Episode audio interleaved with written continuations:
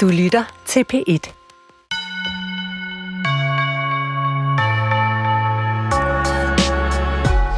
Vil du ikke gerne møde verdens vigtigste forfatter? Og vil du ikke gerne møde hende, for det er en hende på tomandshånd uden andres indblanding? Jo, det vil du gerne, og det kan du nu, for jeg har skaffet dig en eksklusiv rendezvous med modtageren af Nobelprisen i litteratur anno 2015, Svetlana Alexievich.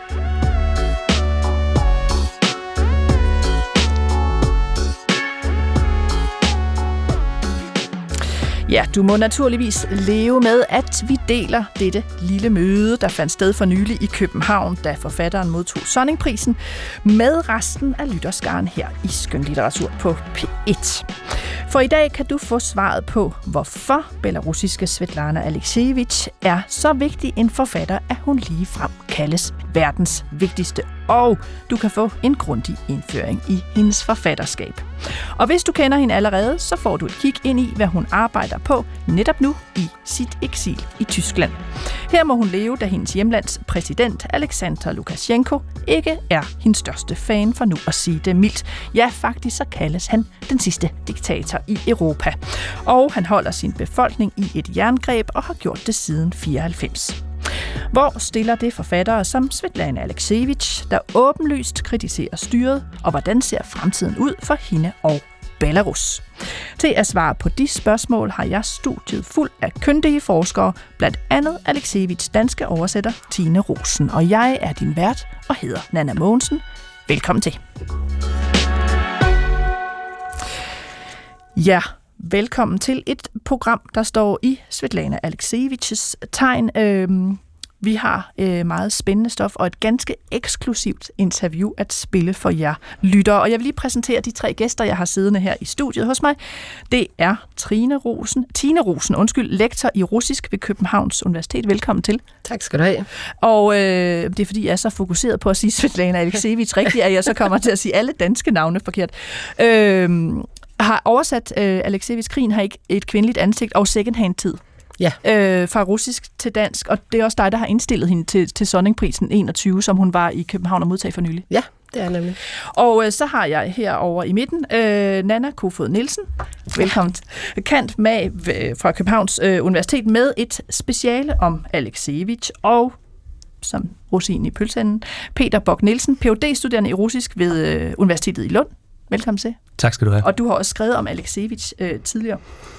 Lad os prøve at starte i det sådan helt øh, aktuelle. Altså, som jeg sagde, Tine Rosen, du indstillede hende jo til øh, Alexis til Sonningprisen, som er Danmarks største øh, kulturpris. Du holdt også pristalen for hende, da hun øh, var øh, på Københavns Universitet for at modtage prisen.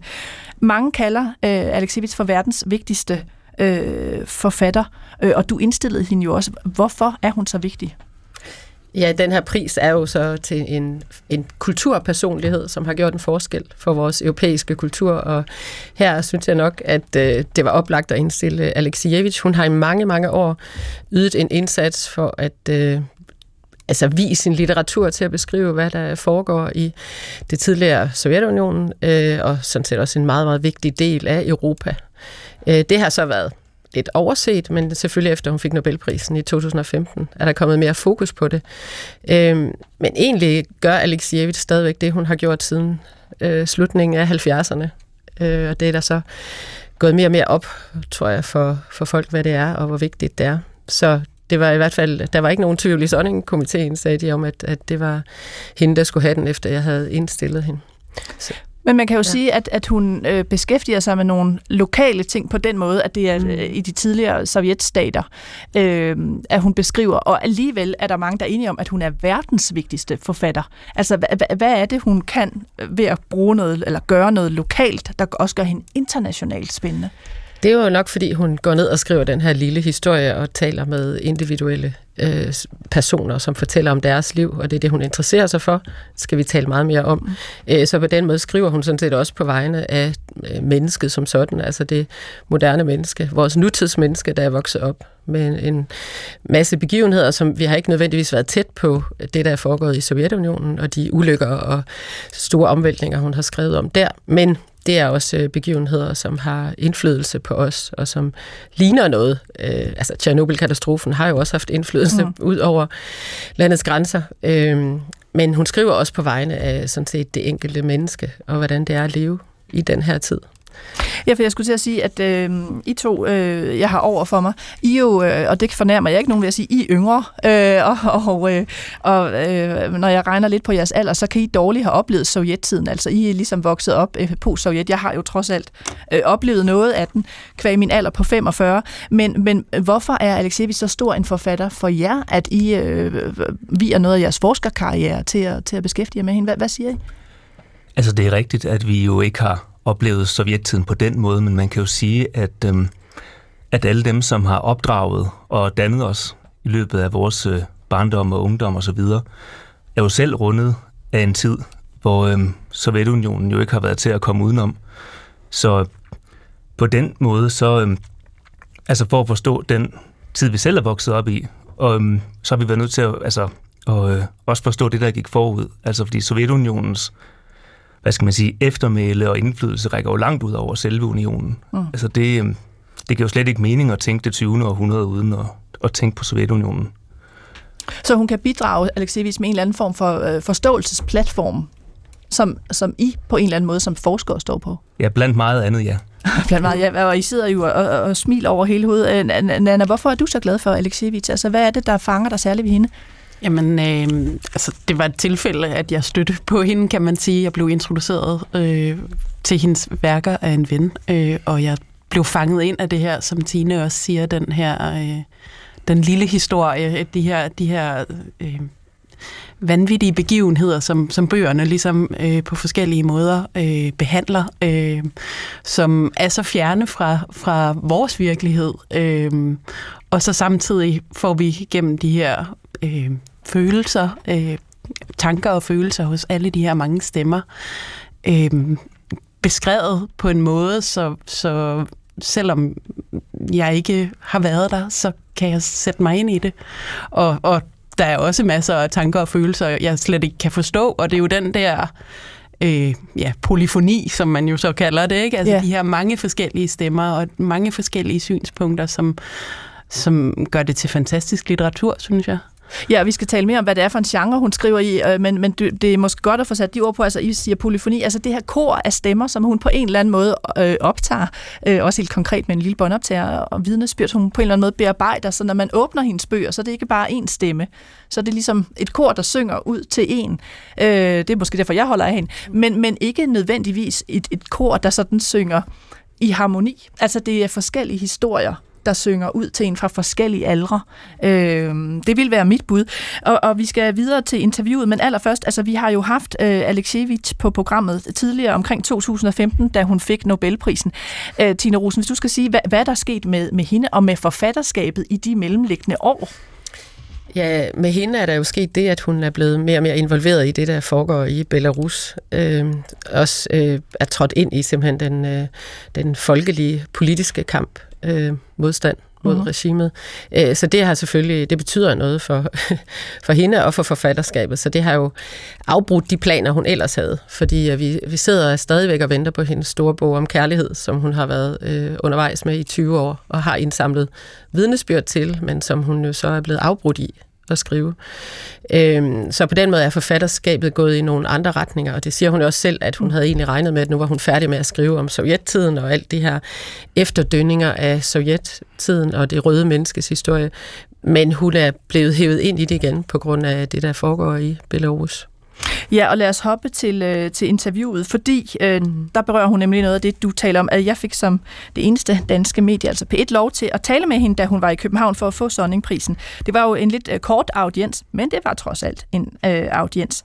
Og der startede jeg med at spørge sådan direkte til den aktuelle situation og den bog, hun arbejder lige øh, på lige nu, øh, som handler om revolutionen, som hun nævner i det følgende, altså de her folkeprotester, der opstod i 2020, fordi en opposition tillod sig at udfordre den siddende præsident. Altså, han hævdede at have vundet valget, de sagde nej, øh, han sagde jo, og øh, så gik masserne på gaden.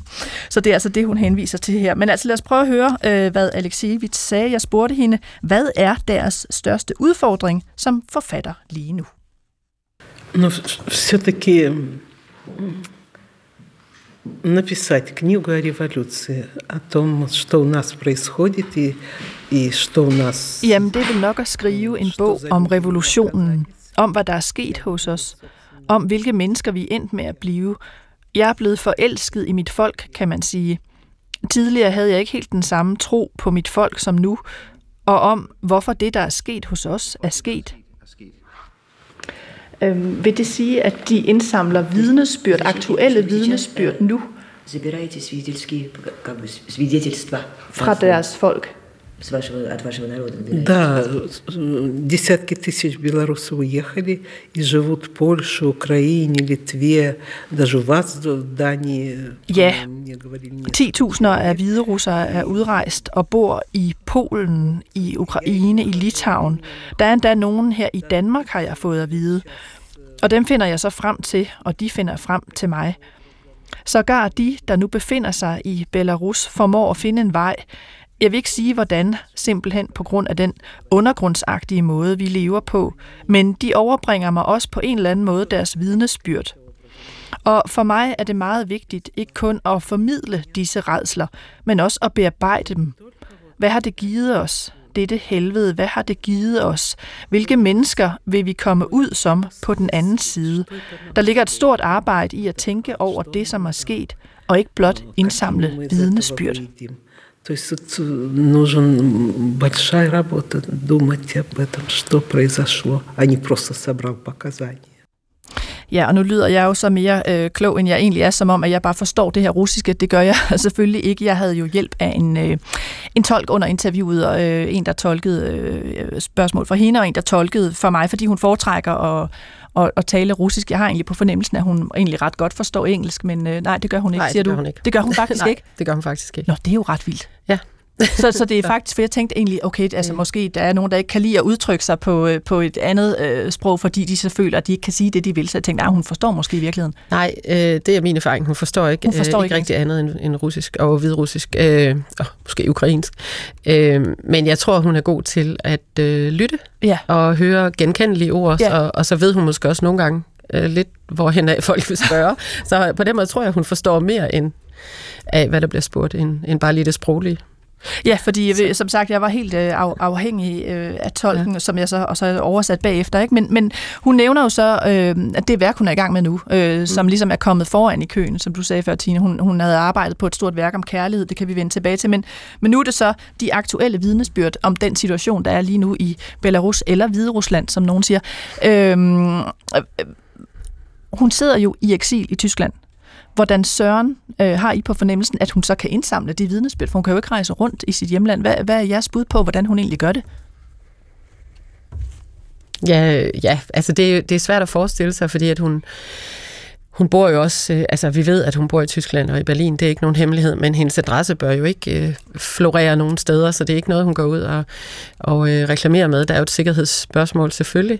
Så øh, mit gæt vil være, at det foregår sådan lidt øh, fra, altså fra, hun møder en, som så kender nogle andre, som så giver videre til nogle tredje, øh, sådan som mange af hendes øh, andre bøger også er opstået, eller vidnesbyrdene i de andre bøger. Der er ikke øh, så meget det er måske nok sådan umiddelbart, at hun opsøger nogen, der har været vidne til de her katastrofer, de andre bøger handler om. Øh, men så ruller stenene derfra, altså at det, eller det går videre derfra til, at hun så bliver peget hen mod nogen, hun måske slet ikke ville have fundet, hvis ikke øh, det var på den her lidt tilfældige vis. Så jeg tror, det er sådan fra, fra øh, ja, person til person. Men hvordan det konkret foregår, det, det har jeg også svært ved at øh, forestille mig. Ja, for det lyder meget sådan undergrundsagtigt med, at hun også ligesom ja. Ja. havde, havde opdaget, at der var nogen øh, i Danmark, som hun sådan kunne få, øh, få vidnesbyrd fra. Men lad os, altså, lad os runde det der med, Øh, altså arbejdsmetoden, øh, som hun jo ellers har brugt, når hun har kunne rejse, øh, fordi lige nu er hun i eksil. Altså, hvordan er det, hun ellers har indsamlet vidnesbyrd til de andre bøger, ved I det? Jamen, det er jo ved at rejse rundt mm-hmm. i, øhm, i Rusland og i, i, i det tidligere sovjetiske område. Råd, øhm, og, øh, og netop, som Tine også siger, interviewe folk, og, øh, og gennem dem måske så ja, lære nogle andre at kende øh, og interviewe dem. Men, men, men hele metoden er jo, at hun jo netop øh, altså, møder folk, øh, snakker med dem, ofte gentagende gange, og ofte af lange timers interview, øh, som hun optager på den her lille båndoptager. Øh, og så øh, sendt, tager hun den med hjem øh, og får sin sekretær til at renskrive øh, de her bånd. Og, øh, og så kigger hun så på dem, og øh, jeg synes, øh, Flemming Rose han har sådan en øh, fin øh, beskrivelse i forordet til den af, de bø- øh, den af bøgerne, der hedder øh, De sidste vidner, øh, hvor han siger, at hun maler øh, med det som en portrætmaler.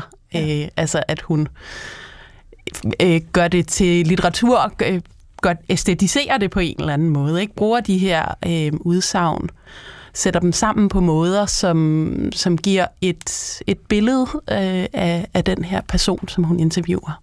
Men jeg kan ikke finde ud af, fordi det er jo også et spørgsmål om genre, og det, jeg ved, det har været meget diskuteret i forhold til hendes forfatterskab. Altså, opfinder hun noget, eller kuraterer hun det, eller sætter hun det sammen? Altså, hvor, meget af det, øh, når jeg øh, tager en bog som Secondhand af er fiktion, af noget, hun har opfundet, og hvor meget afskrifter af samtaler har I nogen fornemmelse af det? Altså, jeg læser Alexievich som om, at øh, hun har et, øh, at hendes mål sådan set er at, frem, og, øh, at, at beskrive historien, som den rent faktisk skete. Altså beskrive, altså sådan som den rent faktisk var. Der er jo selvfølgelig en bearbejdelsesproces.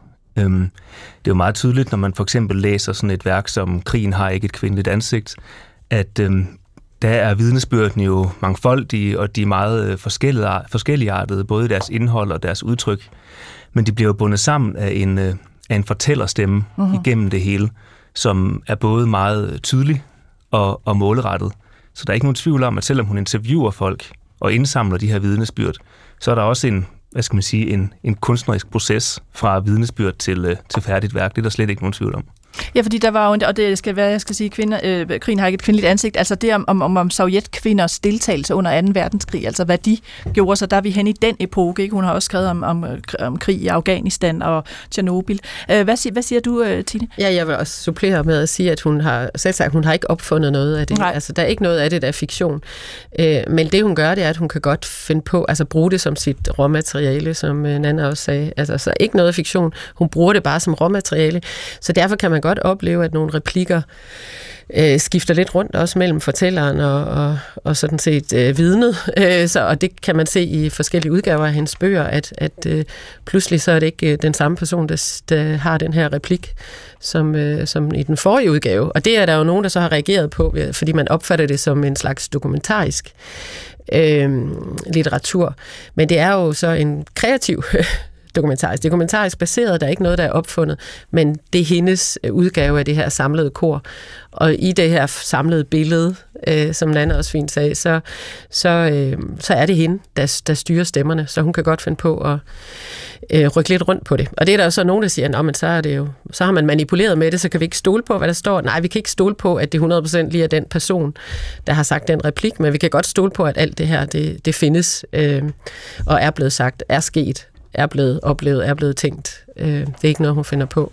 Så replikken har fundet sted, og det, det vil ja. sige, at vi, når vi, sådan, vi skal tænke lidt fremad, altså når den her bog, hun så er ved at arbejde på nu, udkommer på et eller andet tidspunkt, så skal vi også regne med, at den er sådan flerstemmig på, øh, med beretninger om de begivenheder, der nu aktuelt har fundet sted i, i Hvide Rusland. Altså at det vil være en bog, der ligner de andre, men emnet er, emnet er nyt. Helt sikkert, og jeg tror, at der vil nok være rigtig mange anonyme fortællinger. Det er jo lidt forskelligt i hendes bøger, om der er navne på, eller, eller kun et fornavn, eller kun en, en øh, mere anonym betegnelse. Og her vil det jo nok, når det er så aktuelt, også, og, og så politisk øh, farligt, øh, også øh, være anonyme stemmer. Så hvordan hun lige blander dem, og hvordan det kor kommer til at se ud. Øh, hun, hun taler tit meget om det som, som stemmer, hun hører, som i musikalske metaforer. Mm. Øh, også, altså, derfor kan vi sagtens forstå det gennem billed, øh, billedmetaforer også, men hun taler selv meget om det som øh, musikalsk værk, hvor hun skal høre det her samlede kor og få det til at hænge sammen, selvom det ikke er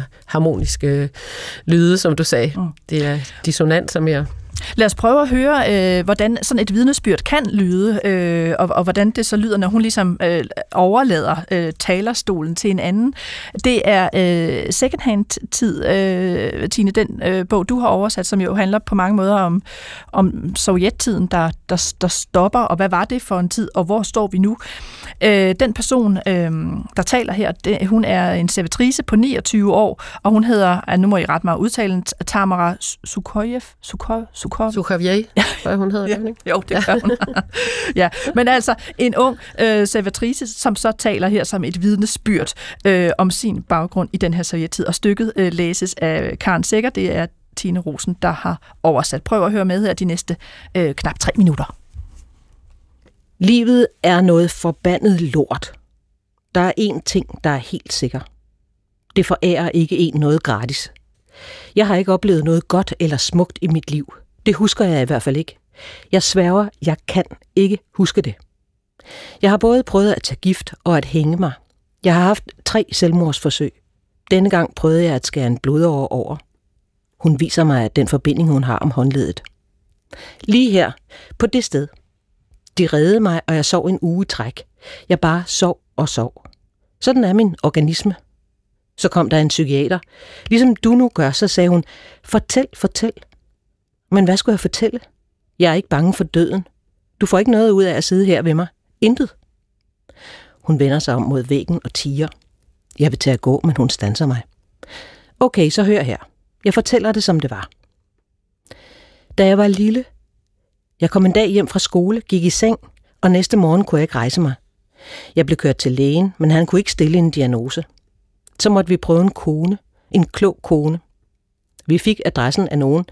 Den gamle kone lagde sine kort og sagde til min mor, når I kommer hjem, så skal de åbne den pude, deres datter sover på. Der vil de finde et stykke af et tørklæde og nogle kyllingeben. Tørklædet skal de hænge på et vejkors, kyllingebenene skal de give til en sort hund. Så vil deres datter rejse sig og kunne gå igen. Pigen har fået kastet en forbandelse på sig. Jeg har ikke oplevet noget godt eller smukt i mit liv. Det med håndledet var noget lort, men jeg var bare blevet træt af at kæmpe. Da jeg var barn, havde vi kun vodka i køleskabet. Alle i landsbyen drak fra de var 12 år. God vodka er dyr, så de drak hjemmebrændt og barbersprit og vinduespussemiddel og acetone. Lavede hjemmebrændt på skocreme og lim. De unge mænd døde. De fik selvfølgelig vodkaforgiftning. Jeg kan huske, at vores nabo drak sig fuld og fyrede en salve af mod æbletræerne. Med geværet truede han hele familien til at stille sig op. Vores bedstefar drak også langt ind i alderdommen. Som 70-årig kunne han drikke to flasker på en aften. Det pralede han af. Han var kommet hjem fra krigen med mange medaljer. En held. Han gik længere omkring i sin uniformsjakke. Han drak, turede rundt og festede, mens bedstemor arbejdede. Men det var bedstefar, der var helten. Bedstefar var nær ved at banke bedstemor ihjel. Jeg kravlede hen foran ham, for han ikke skulle røre hende mere. Så kom han efter os med en økse. Vi overnattede hos naboerne i deres skur. Han huggede hunden ihjel. Efter det med bedstefar havde jeg alle mænd. Jeg ville leve alene. Ja, hvis ikke man var munter i forvejen, så blev man, så blev man det her. Der var ikke meget, der, øh, der overlevede alkoholmisbrug, vold, og så døde hunden til sidst. Øhm, Tina Rosen, det er dig, der har peget på det her stykke som et godt stykke at få læst op fra, fra secondhand-tid. Øhm, hvordan mærker du, øh, Svetlana Alexievich, i det stykke? Altså, hvordan mærker du hende som forfatter, fordi det er jo en anden stemme, der taler? Øh, jeg mærker hende øh, på den måde, at, som hun også lige nævner i starten, hun er faktisk ved at gå, og så bliver hun holdt tilbage, at hun, hun har en evne til at få folk til at øh, åbne op og fortælle noget, som de måske i virkeligheden ikke har fortalt andre før, og som de i virkeligheden ikke har lyst til at, at huske tilbage på. Altså, hun kommer der og, og, altså, for at interviewe dem, men for, i virkeligheden for at have en samtale, og det har hun også selv sagt, hun er jo en af dem. Hun forstår, hvad de har været igennem. Hun er selv vokset op i øh, det her samfund og den her tid, og har måske ikke haft lige så hårde oplevelser, men øh, så det er i hvert fald den ene ting, at man mærker, at her, altså man mærker hendes tilstedeværelse som den her aktivt lyttende person, som, som den kvinde her har lyst til, at, eller får en trang til i hvert fald, at fortælle øh, sit livshistorie til. Mm.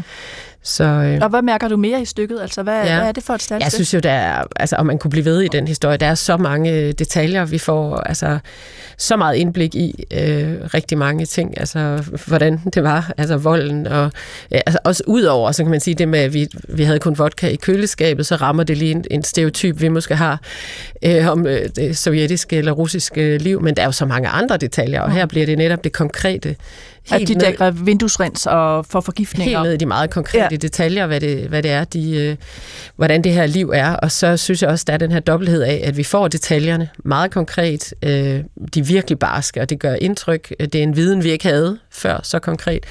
Øh, og så kan vi også mærke, at det er hendes forsøg på selv at forstå sin, sin livshistorie. Ikke? Altså hun fortæller, at hun forsøger at begå selvmord, det er jo også en slags ikke at kunne slippe ud af det her, den her arv, som Peter snakket om før, fra, fra den her frygtelige tid. Øhm, og, og det går videre til at fortælle om, hvordan hun så gifter sig med, med mænd med krigstraumer, som, som banker hende øh, og så videre. Altså endda to forskellige mænd. Hun, altså det, det fortsætter og fortsætter. Ja, det er kun begyndelsen af historien, jeg har fået frygtelig, læst frygtelig, Altså et lorteliv, som hun siger. Øh, men så også hendes forsøg på sådan set at forstå det. Mm. Altså også hun lige nævner den der forbandelse. Altså, det, der er, det er også ret udbredt. Der er mange, der, hvis andre forklaringer øh, ikke er, er, giver noget svar, så er der en del også i nutiden russere, som søger til de der sådan kloge koner og sådan, ikke? Og det, det virker jo helt mærkeligt for os at høre om sådan en, en pude med, med kyllingeben i, og, og sådan noget, men det er, hun fortæller det bare helt tørt. Det var en del af, af det, hun måtte ty til for at prøve at, at forstå, hvorfor hun havde sådan et, et, et øh, hvorfor hun var så dårlig. Og det virker som om, hun også forstår hele sit liv lidt. Da hun fortæller. I af det, ikke? Altså, ja, da hun fortæller, at der er en forbandelse over hende. Øh, jeg synes, vi skal gå videre i det interview, som faktisk, øh, øh, det klip, vi skal høre, bygger meget øh, fint videre på det, vi taler om her. Altså øh, både øh, Alexievich, som, som det, det lyttende øre, der, der kan høre øh, alt, ikke kun menneskestemmer, men også sådan større øh, klange. Fordi da hun holdt øh, sin tale, og da jeg mødte hende bagefter, så sagde hun, at vi er i en speciel epoke, og hun stiller en særlig tidsdiagnose her i, i det klip, vi skal høre. Øh, og der trækker hun en meget kendt russisk forfatter ind for at forklare, hvordan lyder den epoke, vi er i nu. Hvad er det, hun kan høre? Så øh, jeg spurgte altså øh, Svetlana Alexievich øh, om, øh, hvad, hvordan lyder den epoke, vi er i nu for dem? Lad os høre, hvad hun svarede. Ну, эпоха вообще не только там, в Беларуси, в России. Это altså, den epoke foregår ikke kun i Belarus og Rusland. Sådan er det også. I stedet for friheden, som vi drømte om, og som vi troede var lige om hjørnet, og at den ville komme hurtigt, sådan viste sig ikke at være. Friheden er langt fra lige om hjørnet. Den tager lang tid at komme til, og i hele verden er der noget på færre. En eller anden aggressiv, hadsk energi. En slags oprør, man kunne måske kalde det for massernes oprør for at bruge Ortega y Gassets betegnelse. En slags aggressivt oprør fra den gennemsnitlige amerikaner, gennemsnitlige russer, gennemsnitlige belarusser. Og på grund af det oprør er de demokratiske idéer på et tidspunkt blevet trængt til side. Men jeg tænker, at det kun er for en kort stund почему идеи демократии вот какое-то время вынуждены отступить. Но я думаю, что это ненадолгое время. De talte i talen om, at vi lever i en slags uh, Solzhenitsyns æra. Vil de ikke prøve at uddybe det lidt? Да, вы знаете, это очень хорошо. Одна из моих героинь говорит, что... Ja, ved de, en af kvinderne i mine bøger har sagt det godt. Min mor sagde engang til mig, læs Dr. Chivago, læs Pasternak, læs i det mindste Solzhenitsyns Gulag Øhavet. Men jeg sagde til min mor, mor, det er sådan nogle tykke bøger. Det var alt sammen længe siden. Alle har glemt den tid, og nu lever vi i en helt anden tid. Men så blev hun spærret inde i Okristina-fængslet. Det er det aller værste fængsel hos os. Og så kom hun ud, og hun er omkring de 22 år gammel. Siden kom hun på hospitalet, og hun blev ramt af en flashbang-granat, og nu er hun ved at komme sig i Ukraine. Men hendes venner, som endnu er i Belarus, de er nødt til at skjule sig. De bor under jorden, for de er eftersøgt, og øh, dem ønsker man også at sætte i fængsel. Og så siger hun til mig, hvis nogen overhørte vores samtaler, ville de tro, at de handler om nogen fra Solzhenitsyns og Pasternaks historier og den tid. Sådan er det. Vi lever som i Solzhenitsyns bøger. свое время и Пастернака и в общем-то переведу да ну просто последний мы живем по книгам Солженицына вот это Ja, altså, hun siger jo, og det sagde hun flere gange, Alexia, vi lever som i Solzhenitsyns bøger. Altså, hun kan høre et Solzhenitsyns ekko, øh, når hun lytter til den epoke, hun er en del af. Lad os lige grave lidt i det. Hvad Søren mener hun med det? Altså, Solzhenitsyn øh, udgav den her Gulag Ø, som han også... Øh, ja, nej, det var før han, han, eller, han, han vandt... Øh, eller fik vandt. Ja, han fik Nobelprisen. fik Nobelprisen inden den. Men, øh, men, øh, men han, øh, i den her bog, der, der beskriver han jo det her gulag-lejrsystem. Altså de her straffelejre. Lige præcis. I, i Sovjet. Øh, ja, og, og det her...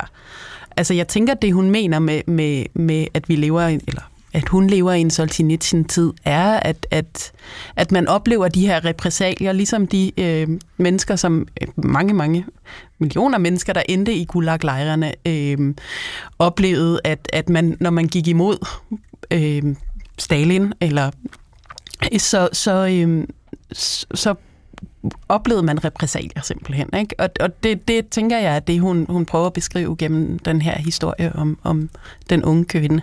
Ja, fordi hun, fordi hun siger jo egentlig, altså med den stemme, det hun bruger, at at, at egentlig tænkte den yngre generation, ej, hvorfor skal vi læse de her tykke bøger? Det er der jo ingen grund til, det er jo bare historie. Men så er det som om, at tiden kommer tilbage. Altså det, hun mener med, med, med, med second-hand-tid. Øhm, hvordan ser hun sig selv litterært? Altså ser hun sig selv som øh, Solzhenitsyns øh, aftager, for eksempel? Er det det, hun, hun prøver at, at bygge videre på? Eller øh, hvad har I det har hun, altså hun har ikke selv sagt. Hun nævner øh, nogle gange Solzhenitsyn, hun nævner øh, Tia Dostojevski, men hun tager også, øh, hun har jo sin egen genre, men øh, det er helt sikkert, at lige nøjagtigt Gulag Øhavet, øh, ligner en genreforgænger. Hans, det var også øh, vidnesbyrd øh, baseret litteratur. Han kaldte det selv en, en, et forsøg på en kunstnerisk øh, undersøgelse. Øh, og, og det er helt klart, der vil han også sige, at der er ikke noget her, som ikke er sket, men jeg forsøger så at samle alle de her skæbner i et stort øh, værk og få få sagt, hvad der er sket, få, få vist øh, omverdenen, hvad der er, der er foregået. Så på den måde, så gør hun noget af det samme, som øh, Solzhenitsyn gjorde. Så det er nok også den her med, altså, at man kaldte det også øh, i den tid at, at leve i en stor zone, altså at leve i zonen, som at leve i nærmest en stor fangelejr, at øh, små bitte øh, ting kunne give meget, meget voldsomme straffe og lange øh, fængselsophold. Øh, at det er den der stemning, plus at man ikke ved, øh, altså hvornår man kan, altså den der usikkerhed, altså man tror, man går i en tryg, moderne verden, øh, og så pludselig kan man blive sat i det værste fængsel og udsat for tortur. Det er jo fuldstændig vanvittigt, at det kan ske øh, ja, i vores dage. Ja. For Lukashenko, altså præsidenten, har, altså, har befolkningen i et jerngreb. Altså, der ja. er voldsomme forfølgelser for nylig. Øh, øh, dem, der måske ikke ved så meget om hviderussisk eller belarusisk litteratur, de kan måske huske, at øh, han simpelthen fik beordret et Ryanair-fly med en, øh, en blogger, en aktivist, øh, som egentlig havde været på ferie i Grækenland og skulle til øh, Litauen, hvor han bor, simpelthen beordret til at stoppe, jeg tror jeg i Minsk eller sådan noget, øh, med den, øh, øh, den forklaring, at, øh, at man skulle undersøge, om der var bomber ombord på flyet, og så da flyet holder der, så, så bliver han anholdt. Ikke? Så han, Altså, det er jo ret vilde forhold, vi næsten ikke kan forestille os. Det er fuldstændig vanvittigt. Ja. Det tror jeg nok, de fleste har hørt om. Ja, det har de fleste hørt om. i vores tid, at øh, en anden nation kan, kan tvinge et fly ned. Altså med, ja. Men det er jo også interessant, tænker jeg, at når hun skal diagnostisere en tid, så bruger hun en mm. forfatter. Altså, øh, det kan jeg vældig godt lide, at hun bruger et forfatternavn. Altså, kunne vi forestille os, at vi i Danmark sagde... Øh, jamen altså, vi lever ligesom i Pontoppidans æra, eller sådan, altså ja. det, det der med, at, at når hun siger Solzhenitsyn, øh, mm. altså Alexander Solzhenitsyn, bum, så ved øh, dem, hun taler til godt, hvad det handler om. Altså det siger jo også et eller andet, synes jeg. Det siger jo noget om forfatternes og litteraturens traditionelle status i, øh, i Rusland og i, også i sovjettiden. At ja. de har haft den her rolle i at, at faktisk at diagnostisere eller beskrive, øh, beskrive øh, deres epoker. Mm. Øh, mere end øh, politikerne og historiefortællerne og, eller historikerne har haft. Så litteraturen har haft en rolle, og, for, og læserne eller befolkningen har forventet at finde en beskrivelse af deres tid i litteraturen. Mm. Det er så forsvundet her øh, meget, men altså nu er det som om, at øh, i hvert fald i Alexievits tilfælde, at hun holder fast i den, at, at hun i hvert fald føler sig forpligtet på, at det er det, hun skal gøre yeah. som forfatter, og det har vi måske ikke så meget i andre dele af verden, eller i hvert fald ikke i Danmark. Det har måske også noget at gøre med, at vi ikke har haft så voldsomme øh, begivenheder og, at repræsentere øh, i vores land jeg synes alligevel på en eller anden måde, det er fedt. Altså, jeg tror, jeg vil begynde ja. at sige, at jeg har det Tove Ditlevsensk, eller et eller andet. Altså, ja. fordi der er alt, der Det ligger... har vi alle sammen en gang imellem. Det har vi alle sammen, og så bum, så ved I, hvad jeg mener. Altså, der, det, jeg tror, vi skal til ja. at trække litteraturen mere ind i det, øh, i sådan det almene kommunikationssystem. Hvis der nu sidder nogle lytter derude og tænker, åh, Solzhenitsyn, jeg kan dårligt huske, hvad er det nu med ham? Altså, så kan jeg lige kort sige, inden vi går videre, altså Alexander Solzhenitsyn, jo som sagt forfatter til, til, til øh Øhavet Gulag, eller Gulag Øhavet, øh, de her fangelejre, Nobelprisen i 1970, forvist fra Sovjet og, og levet i eksil siden 74. Øh, og fik så lov at vende tilbage og blev ligesom rehabiliteret i 94. Så, så han havde sådan en, en ud øh, hjem-tur. Hans betingelse for at komme hjem til Rusland var, at Gulag havde skulle være udgivet i Rusland. Ja, i sin fulde længde. I sin fulde længde. Og det fik han, ja, det, det fik, fik han gennemført. Han nåede at blive ja, anerkendt af det, af det nye styre i Rusland, kan man sige. Det er spændende, om det går Alexevich øh, på samme måde, men, men vi, skal, vi skal lidt videre i hendes forfatterskab, og jeg skal mm-hmm. lige sige til de lyttere, der lige har øh, øh, slået ind på kanalen, I er gået glip af en masse, så øh, tilbage og lytte igen. Øh, for du lytter til øh, skønlitteratur på P1. Jeg er din vært, der hedder Nana Mogensen, og i dag får du altså et eksklusivt interview med hende, der kaldes verdens vigtigste forfatter, Svetlana Alexievich. Og lad os lige gå mere ind i, hvordan hun beskriver sit eget ærne som forfatter i begyndelsen af bogen Secondhand-tid, for hun taler nemlig om at skriftfeste sovjettidens spor, skriftfeste sovjettidens spor. Her er det Karen Sækker, der læser. Prøv lige at lytte med de næste tre minutter. Den sovjetiske civilisation. Jeg iler med at skriftfeste den spor. De kendte ansigter. Mine spørgsmål handler ikke om socialismen, men om kærlighed, jalousi, barndom og alderdom om musik, dans og frisyrer, om de tusindvis af detaljer i et liv, der er forsvundet. Det er den eneste måde, jeg kan indfange katastrofen på, inden for rammerne af det almindelige, og forsøge at fortælle noget. At forstå noget. Jeg vil aldrig holde op med at undre mig over, hvor interessant et almindeligt menneskeliv er. Den uendelige mængde af menneskelige sandheder. Historieskrivningen interesserer sig kun for kendskærninger, mens følelserne forbliver uden for dens horisont. Det er ikke kutyme at lukke dem ind i historien. Men jeg betragter verden med en humanists øjne, ikke en historikers. Jeg er fuld af forundring over mennesket. Min far lever ikke længere, og jeg kan ikke få fuldført en samtale, jeg havde med ham.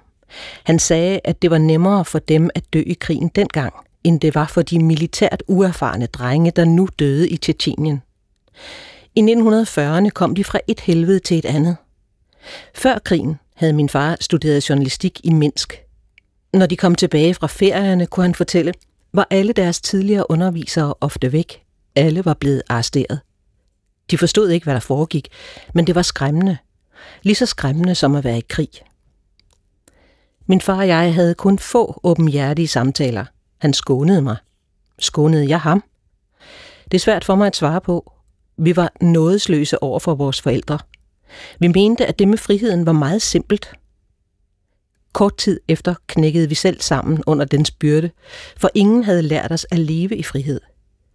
Vi havde kun lært at dø for friheden. Så kom den, friheden. Var det sådan, som vi havde forventet? Vi havde været redde til at dø for vores idealer, at gå i kamp. Og her begyndte nu et tjekovsk liv, uden den store historie – alle værdier styrtede sammen, undtagen livet selv. Livet som sådan. Der kom nye drømme. At bygge et hus, købe en god bil, plante en stikkelsbærbusk. Friheden viste sig at være en rehabilitering af den småborgerlighed, som man ellers altid havde været på nakken af i det russiske samfund. Det var en frihed defineret af hans majestæt for brug, af mørkets triumf. Hele det mørke af ønsker og instinkter fra et skjult menneskeliv, som vi kun havde haft vage forestillinger om. Hele historien igennem havde vi overlevet, ikke levet. Men nu var der ikke længere brug for vores krigserfaring. Den skulle hellere glemmes. Ja, her er Alexievich selv, der tager taler i begyndelsen af secondhand-tid. Jeg sidder her i studiet med øh, Tine Rosen, lektor i russisk ved Københavns Universitet, og altså oversætter af Alexievich, har indstillet hende til Sonningprisen. Nana Kofod Nielsen, kant mag med et speciale om Alexievich, og Peter Bok Nielsen, phd studerende i russisk ved Lunds Universitet, og har skrevet om øh, Alexievich. Det, der er interessant her, flere ting, synes jeg, øh, hvis vi starter med dig, Peter. Altså, hun, hun siger jo selv om sin egen måde at arbejde på, at hun betragter verden med en humanists øjne, ikke en historikers. Hvad, hvad mener hun med det? Altså med det tror jeg, hun mener, at, øhm, at hun, hun definerer jo selv en historiker som en, som forholder sig øh, til kendskærninger på, øh, på afstand, så at sige. Ikke? Men man kunne egentlig også godt sige, at altså, om hun egentlig ikke på sin vis faktisk er en form for historiker, måske bare følelsernes historiker, som hun også måske som hun også øh, selv har beskrevet sig selv som. Fordi man kan jo sige, at, at hun, hun forsøger jo egentlig at, at beskrive historien. Hun beskriver måske bare en anden historie, end den, vi, vi typisk hører. Altså, mange af de der øh, fortællinger, for eksempel i, i Krigen har jeg ikke et kvindeligt ansigt, om, øh, om øh, kvindelige krig, krigsveteraner fra Østfronten under 2. verdenskrig. Øhm, den fortælling, der er om, om sejren over Tyskland, er meget, øhm, den er meget sådan øh, bombastisk, den er meget, altså, den er meget maskulin. Det handler meget om mod, det handler rigtig meget om idealer, det handler rigtig meget om kommunisme. Og det handler måske, kunne man friste til at sige, ikke så meget om mennesker. Altså det, øhm, at, øhm, at, at, at, at øhm, hovedpersonerne i den der fortælling er i højere grad øh, helte, end de mennesker. Mm.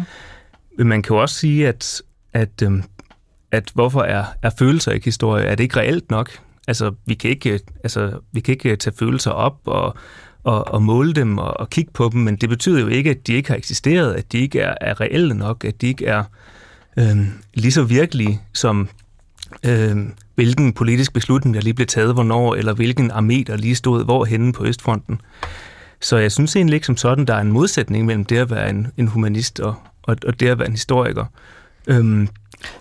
Og det, er jo, altså det synes jeg er jo enormt interessant, det her med, at, at man kan godt øh, betragte historien som andet end en, en, en, en, en store beslutninger, årstal, øh, politikernavne, men at følelser og folks følelser har lige så stor værdi, når historien øh, skal skrives, og det øh, leder mig jo til, til noget af det andet, hun taler om. Det er jo de her interessefelter, hun, hun taler om, øh, Nana, det der med, hun siger, jamen altså, jeg interesserer mig for, for kærligheden, for jalousien, for øh, folks frisyrer, for følelser. Hvad, hvad, hvad er det, hun taler om her?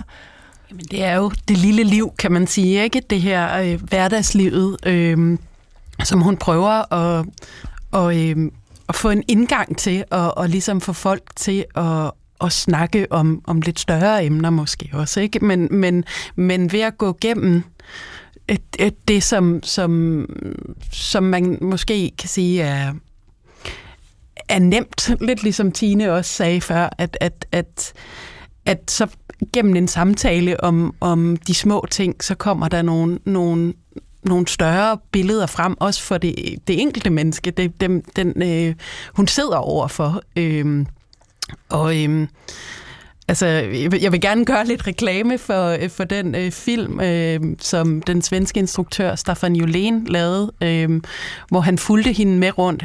Lubov hedder den, øh, kærlighed på russisk. Øh, hvor han fulgte med rundt øh, med Alexievich øh, ude og, og hvor hun var ude og, og interviewe de her mange forskellige mennesker.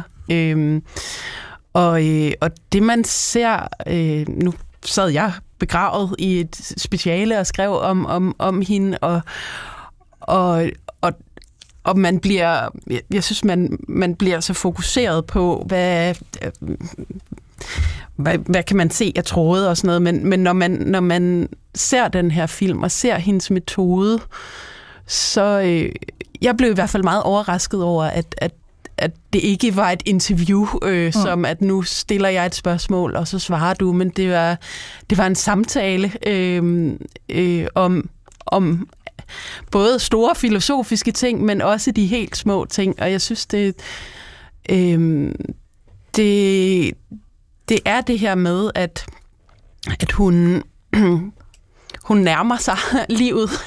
det lille liv. Det lille liv, ja.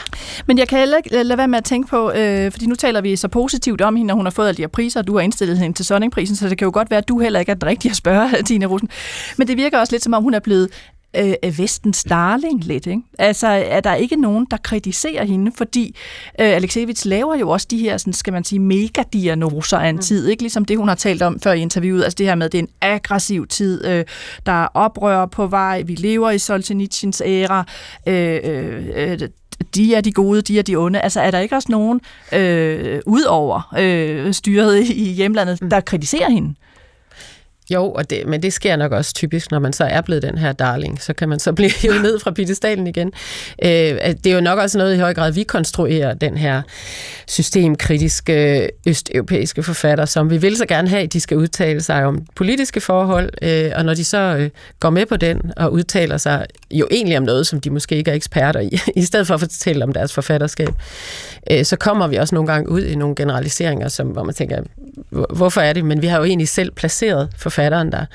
Øh, så jo, det er da en svær balancegang. Øh, det, det er et meget stort emne blandt forfattere i Østeuropa, også de sidste 20 år. Hvorfor er det, vi skal blive ved med? Østeuropæiske forfattere bliver altid spurgt til de politiske forhold i deres hjemlande. Det gør danske forfattere ikke vel? Eller, Nej, ikke på samme måde. Jeg ved ikke, om amerikanske forfattere gjorde under Trump. Måske, men øh, måske er det stoppet igen. Jeg ved det ikke. Men at den her med at blive hævet ind i at blive en politisk kommentator, og så i virkeligheden komme ud og, ja, og, og gøre noget, som man ikke, øh, som ikke hænger organisk sammen med sit forfatterskab nødvendigvis. Men jeg synes, hun gør det på en... Altså, øh, jo, man kunne sagtens kritisere nogle af de her større analyser, men hun er også så høflig, hun svarer på det, hun bliver spurgt om. Men jeg synes, hun har en integritet, når hun gør det, at hun alligevel også øh, siger, jamen, sådan, sådan ser det ud her for mig, der hvor jeg står, og på vegne af de folk og den erfaring, jeg har bag mig. Men det, siger, det lyder jo også, som om hun heller ikke nødvendigvis synes, at vi har fundet nøglen til alt her i Vesten. Altså når hun taler om øh, hans majestæt forbrug, altså ja. den øh, udvikling, der er, øh, da, da Sovjet falder, og der, der, der så, at de her øh, vilde markedskræfter og liberalismen, der sig ind der i 90'erne, også i Hviderusland, øh, at, at det lyder ikke som om, at, at, at den vej, det så er gået, at det var lykkens vej. Nej, nej. Og det, og det er jo meget... Øh sjovt, at der minder hun faktisk meget om Solzhenitsyn, som jo kom til USA ja. i eksil, og så begyndte han at kritisere det kapitalistiske, materialistiske amerikanske samfund. Det var ikke, altså de havde troet, nu fik vi en dissident, som var antisovjetisk, og dermed måtte han jo i koldkrigslogikken øh, være pro vestlig, pro-amerikansk. Men han, han gik videre med at kritisere det småborgerlige og det materialistiske og det kapitalistiske i USA. Og det kan man godt mærke på Alexievich, at hun har, hun har sådan set taget de her sovjetiske øh, værdier med. Mm. Altså, det er nogle værdier, hun, hun sådan set øh, er baseret i at gå, at gå ind for. Altså den overdrevne materialisme. Og der kan man godt tale om, at, at der er nok også en overvægt af den slags vidnesbyrd i secondhand-tid, som, som kigger tilbage på nogle af de gode ting, i sovjettiden, altså, og, og som kritiserer nutidens udvikling. Mm. Det var også en af grundene til, at jeg synes, vi skulle have et andet interview, fordi man kan godt finde sådan nogle ting, der lige sådan passer ind i, i uh, en overordnet analyse, men der er også meget, der strider alle mulige andre retninger. Jeg synes, vi skal, vi skal gå til det, øh, det sidste klip fra, fra mit interview med Alexevich, mm. fordi øh, som man måske har fornemmet, hvis man har hørt øh, hele programmet her, øh, så er der jo en mørk tone i det, hun taler om. Ikke? Altså, tiderne går mod mere aggressivitet, mere oprør. Vi lever i Solzhenitsyns tid. Vi, vi er ligesom på vej mod et nulpunkt. Øh, så, så jeg sluttede faktisk af med at spørge hende, om hun, om hun slet ikke ser noget som helst lys mm. i, øh, i fremtiden. Lad os lige høre, hvad hun svarede.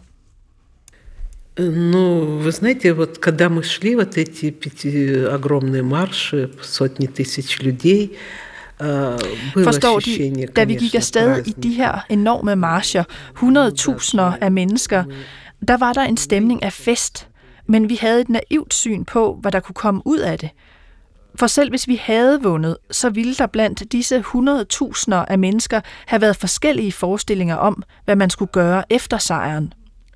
Så at fremstille det hele sådan ideelt i den forstand, at nu vinder vi, og så begynder der et eller andet vidunderligt liv. Nej, jeg tror, at vi har mistet utrolig meget historisk tid i de her blodsudgydelser, i de revolutioner. Jeg vil bare ikke have, at der bliver borgerkrig, hverken i Belarus eller i Rusland. Men det er alt sammen muligt, for der er mange mennesker, der føler sig trådt på. Hver gang jeg rejste rundt derover, det er det secondhand-tid handler om, så sagde folk, at de ikke ønskede kapitalismen, at de ikke havde forestillet sig, at 5-6 procent af befolkningen skulle besidde alle værdierne i hele landet. Det var der ingen, der ønskede. Der var ingen, der gik rundt og var bannerfører for det, at alt olien skulle havne i Putin eller Abramovic hænder. Det var der ingen, der ønskede. Så længe nu kommer vi til at bevæge os frem mod sejren. Det, som man nu kalder sejr, er ikke sejr.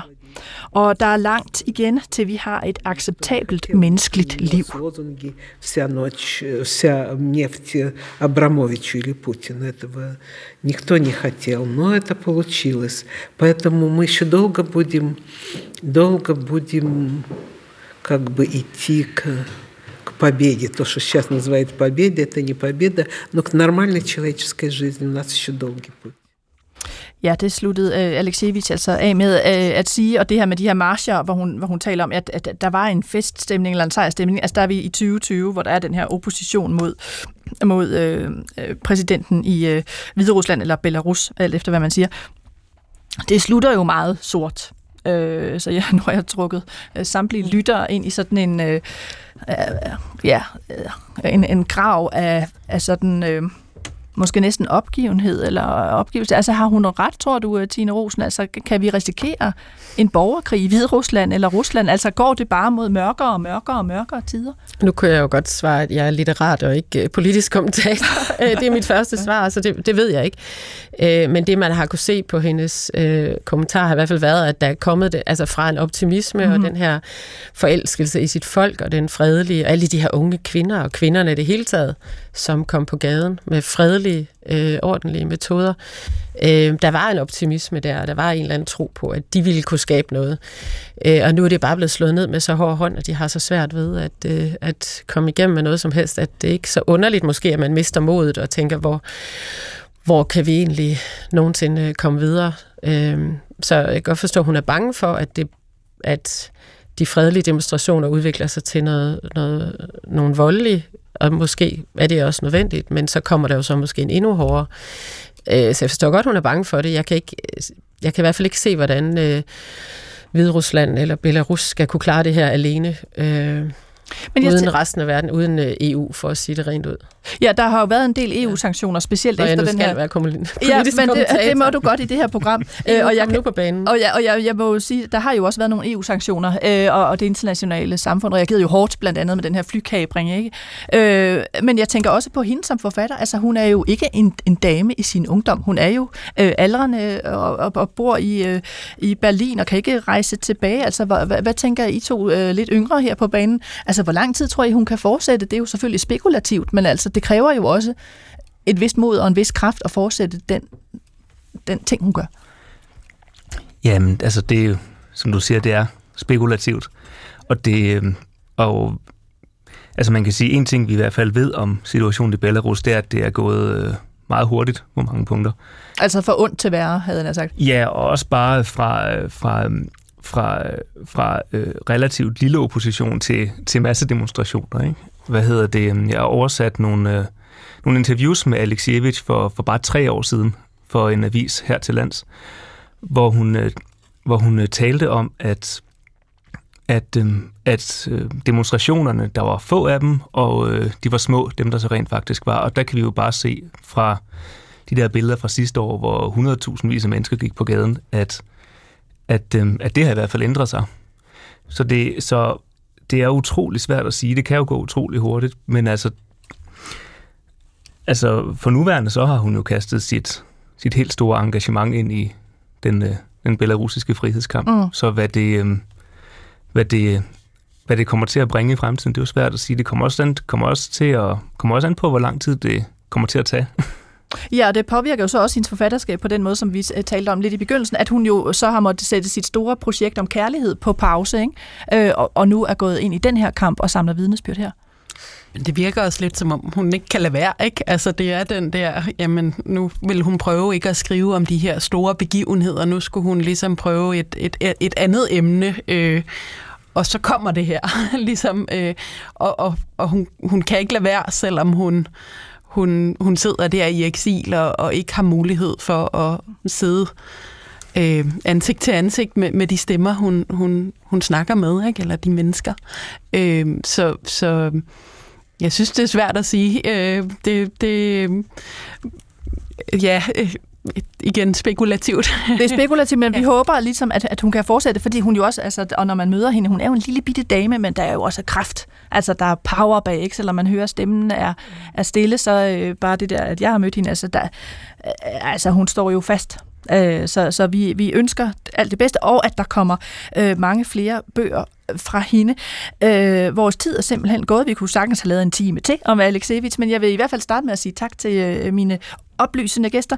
Øh, Tine Rosen, tak fordi du kom. Selv tak. Og Peter Bok Nielsen, tak til dig. Tak skal du have. Og Nana Kofod Nielsen, også tak til dig.